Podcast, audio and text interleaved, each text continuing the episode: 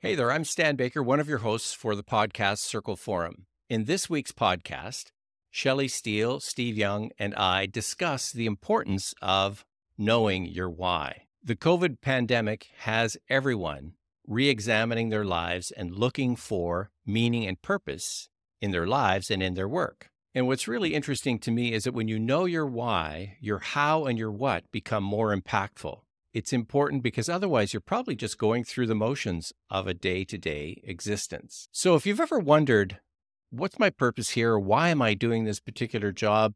This podcast is for you. To give you a heads up, and it's probably no big surprise, but it's going to take some time to step back to reflect in the middle of a very hectic day or week or busy life. Restorative practices offers the opportunity to work through your purpose, through your why, by using a fair process. Thirdly, making reflective conversations part of regular staff meetings is easy to do and very important. Want to find out more about restorative practices? Check out our website, www.restorative.ca. Drop me an email to stan at restorative.ca. Let's join the conversation already in progress with Shelley, Steve, and me, Stan.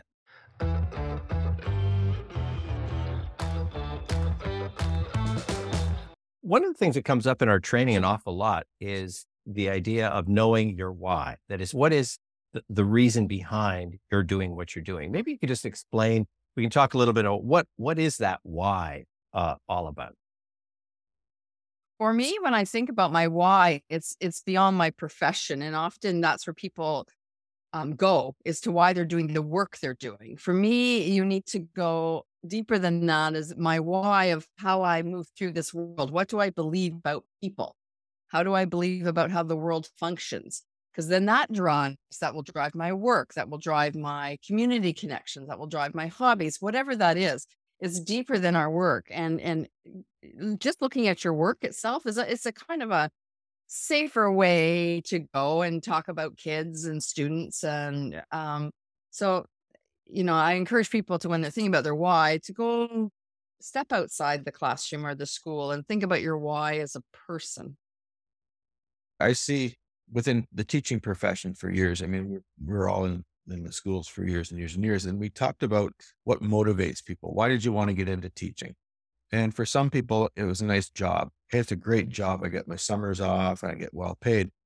But the difference between a job and a career or a calling is the difference between uh, just doing your job versus I know my why. My why makes it my calling. When I understand why I got into this, that I'm here because of, you know, I want to work with kids because I know I can make an impact, I can make a difference, and I'm going to take do the extra things that that help me do that that's my why. And so, you know, we started talking about this because we go back to the video that we show at a lot of our trainings of know your why. That when you know your why, your your actions become more impactful, and you tend to do things at a deeper level. And you you maybe work a little harder and put the extras into your lessons, or you follow up with that kid that's that's been missing assignments by calling home and stuff. Your job doesn't say you have to do that, but your why tells you you have to do that. And so when we know our why, we become better at our job. And and so, you know, lately a lot of people are debating why am I why am I working so hard as a teacher when nobody seems to care? And why am I doing all the extras when the guy down the hallway is getting paid the exact same money as I am and he's out he's part of the 320 track club and never does the extra stuff. So why am I doing it? So a lot of people throughout their career weigh that and, and mull that over. But you really got to know why you got into this business in the first place. It is interesting, right? Because everybody looks at other people's jobs or their actions through their own why, too. I can remember as a child and youth counselor at, at schools, people saying to me, Why don't you just go back to school for one more year and you could be a teacher? That's not what I want to do, right? I know I make a lot less money than you. I don't have some of the things, but that's not where what my why is about, right? I love to be around kids and I love to teach, but in a different way too. And I think that why really gives you that sense of purpose and meaning. And I think if there's anything that people are looking for right now in their lives, never mind in their works, and I work, and I loved how you kind of distinguished that, Shelley. Like you said, go a little deeper than just your the the function of your work. What's the purpose behind? Like, is is just showing up for your job and getting paid? Is that all there is? Like, is that the purpose? You're just doing this for the money and for the vacation? Or or like what's what's the deeper reason that will drive what it is that you're doing? And I'm wondering then, what are some examples of, of a deeper level of understanding of a why, maybe even just personally? Well, I think for me, I mean, a very simplified one would be that I do believe, given opportunity, people can make change. And that's very simplified. But I mean, your why doesn't have to be complicated either. It's just where you operate from. So if I w- was a why that I didn't believe that you whatever you're dealt, you're dealt, and there's no option for change, then I shouldn't be doing the kind of work that I was doing. Right um, you have to believe you have to have a why that connects and that and that as again i said that is your that will demonstrate your by your actions and how you you move through the world and connect with people and and i think with that then it's it's not just that people can change but i can change right right in facing right. certain circumstances if people can change then i need to know that i can also change when i'm encountering situations that are new or difficult or challenging or outside of what I'm used to. Right. That we always can learn. And I think for me, um, my why kind of changed over time, but essentially because of the, the types of schools I worked in as a teacher first and then as an administrator, um, recognize that although academics are important, they aren't everything. And that there's a greater reason for schools other than just to, to pound away a curriculum and produce academic excellence which was probably in contravention to what a lot of my my superintendents were trying to get me to do. But I firmly believed and always and did, always did is that there was more to school than just academics. That we had to provide a place where Uh, kids wanted to be. That there had to be something going on there that drew them into the school every day. And while academics were important for some, they weren't important for as as important for everybody. That there were other reasons. So that's why I coached teams and I ran mm-hmm. intramural programs and and did all those extra things and built Santa Claus parade floats and all those extracurricular things that we know are, are helpful. And I didn't just do it because I like to do it. I did it because I knew that there was a purpose for for all that. That for some kids, you know, showing up every day for volleyball practice is what got them into school and kept them in school because they were good at, at athletics or they're good at band or they were good at art or whatever it was. And I think a lot of people out there agree with that. And so my why was always trying to provide that whole school approach to developing a child. And so that's why restorative hit me so well because it, it talks about developing the whole child and those relationships and the the things that um, you know kids want to be they want to be friends with their teacher and they want to like their teacher and they want to have those casual conversations during lunchtime and stuff like that because those are the things that interest kids. A lot of that used to happen during intramurals and sports and, uh, and clubs, and you just don't do it anymore. So now we have to do it in a different way. Your why is that everybody has value. Every kid has value, right? That is now I'm saying what I'm hearing, but uh, you know, that's that sounds like where it, it doesn't matter. There's all sorts of value in every kid or every person. So let, let me just take Shelley's push, Steve, to just push you a little deeper and take your why outside of a school context. What difference does your why make in non-school kinds of connections? Well, it's the same thing. If you look at community, I'll, I'll try to take my politician hat off, but or my future politician hat off, but or your past politician, my past politician, and you know maybe my maybe my thinking puts me ten or fifteen years behind everybody else's. But I'll be honest, you know, community has been lost and all that kind of stuff as the world has changed and people are working, you know, far greater hours and the two parent family working and all that kind of stuff. That the sense of community has been lost. So developing that sense of community in a small community. I live in a small town, but even in a large city, where are the community centers and what's drawing people out to socialize with with other people in their community. What are some of the structures we've observed that prevent people from realizing their why? I think we first have to start with having people really think about that question. We don't often have, take a quiet moment and really be reflective and think about what my why is outside of being in the academic setting. So, what is it? Because once you're clear on what your why is, that helps you with some of the structures that we're going to talk about. but it, it, does help. If you don't know what it is and you're just floundering around and think, I just want to do nice things for kids, that's not really solid. Um, so that doesn't help you navigate through some of those structures. There used to be a saying when I when I first went to principal school, there was this saying that if it's academically sound, it's administratively possible. In other words, if you have an idea that is good for kids and it makes sense, we'll figure out a way to make it happen. And I still believe that. And so we just have to really start thinking outside the box and working with the people up ahead of us to say, here's our idea. We know this is good for kids. We know this is what they need. We know it'll work. And we have to somehow put this into place. How can we do it? Now let's think about how we can do it. It's kind of sounding like fair process again. Yeah, it does sound like fair process. and, and and part of part of I think uh teachers, let's talk about teachers in particular, not being able to get to their why is the structure of leadership. The teachers, in effect, by the way they are supervised, are not trusted to actually have the competence to be able to make the decisions that need to be made in the classroom about learning. And so it feels like that high level of control is there, but there's not the corresponding support. Support. So the the the control, you have to have this done, you have to have that done, you have to. So there's lots of control, high control, which I think is important.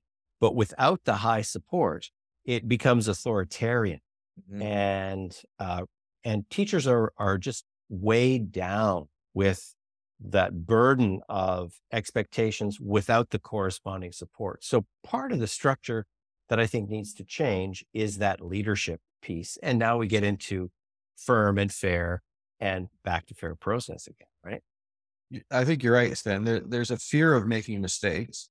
Yeah. There's, you know, I'm not going to, I, this would be a great idea. I think I want to try it. But if I try it and it doesn't work, I know I'm going to be roundly criticized by some parents and I'll, you know, I'll have to explain this and it's going to make my life miserable. It's not worth it. And so you're right. There needs to be that support from their administrators, whatever, to say the teacher's trying something new and, and different and it didn't work 100%, but it's worth trying. And there's always that one parent that says, yeah, but my kid suffered because of it. And here's, you know, here's who I'm suing and I'm calling my lawyer. And so with that always hanging over people's heads, teachers go, it's not worth trying.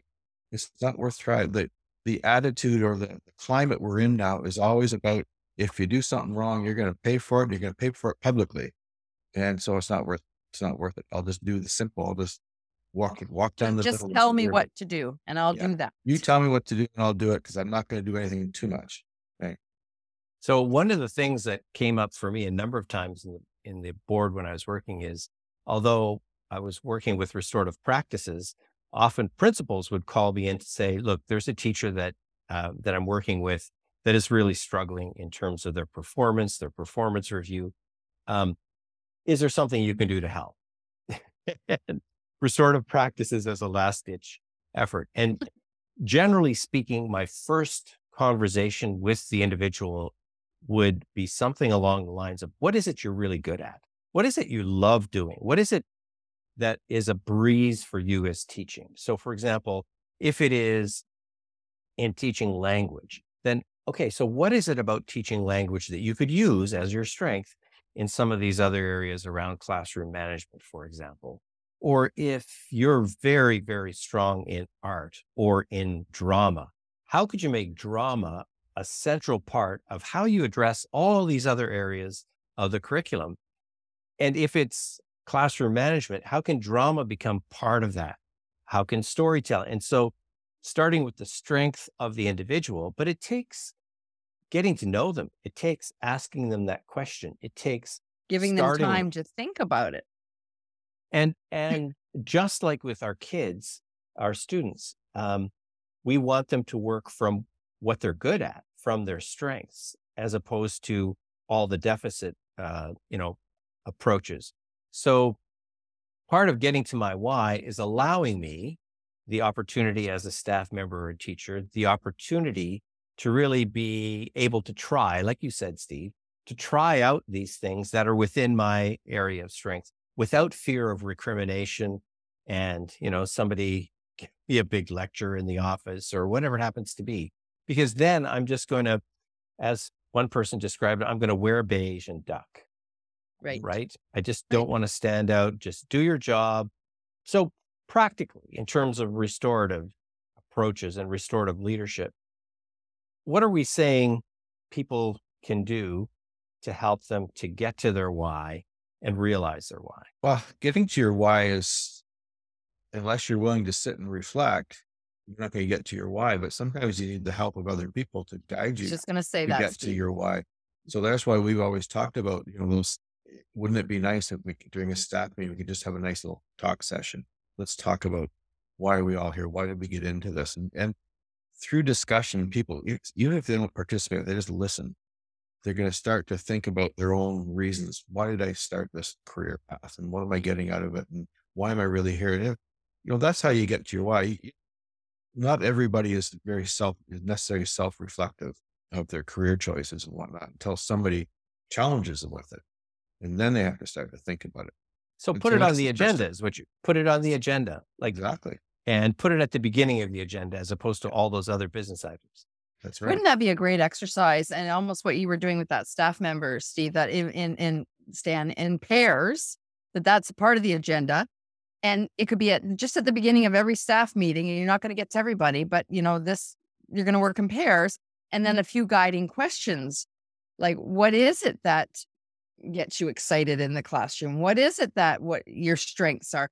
And, and just ask the person some of those questions in, in a very safe way, just the two of you, because that starts the reflection. And we know when people are able to do things that they feel confident about and they're strong about, they light up talking about them. So I'm um, just giving that opportunity to be in a structured way. And here's some questions you can ask the person who's sharing with you, you know? Three of my favorite introductory questions are what's something you're celebrating, something you're planning, or uh, something you've learned? And you can answer any one or all three. And the Mm. conversations and the connections that start to happen, even if it's just a go around at a meeting, can really, really be helpful. And anytime you're getting together with someone, it can just be two people to just ask, so what's something you're celebrating, something you're planning, something you've learned? And maybe you don't have something for every one of them every time, but Right. you got some conversation going. Everybody has something that they're planning. So I think just to pick up on the restorative piece and knowing your why from what Steve said. So give people opportunity, but also give them um, some structure of how to do that. Because if you haven't done that kind of stuff before, or been given the opportunity to take a moment and do that kind of thinking, just like for students, you might need a little structure to move through the steps of the thinking.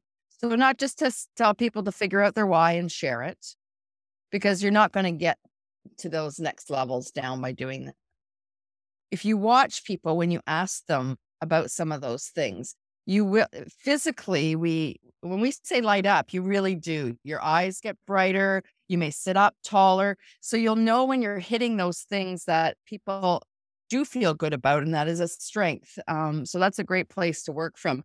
And we don't necessarily know we're doing that, but now we're talking about something that we're passionate about or excited about, and we have a physical change as well as our voice changes and all those kind of things But everybody has value. I'm just uh, thinking about something I used. To, I wonder if this would be helpful. I used to use it with um, teens in particular. That you know what you know what do you want to do after high school? I don't know. You know they're really having a hard time seeing the future, and I would say to them, "Well, what did you used to say when you were little that you wanted to do when you grew up?" When people would ask you those questions, and, and they could come up with that answer, right? And then that would move the conversation forward. So I wonder for adults, it would be the same thing. Think about your your 10 year old self or your eight year old. What did you used to tell people you wanted to do in the world or whatever it was? And, and get them back there before there was all this other stuff and this noise to think about that gets in the way of your why. I wanted to be a truck driver Why did you want to be a truck driver? because I could sit up higher than everybody else and see further down the road. And Okay, see So- further down the road. so Yeah. then in college and university, that's what I did for my summer job. I drove a truck. I loved it. And surprise surprise, I now own a truck that I love to drive. I love to drive.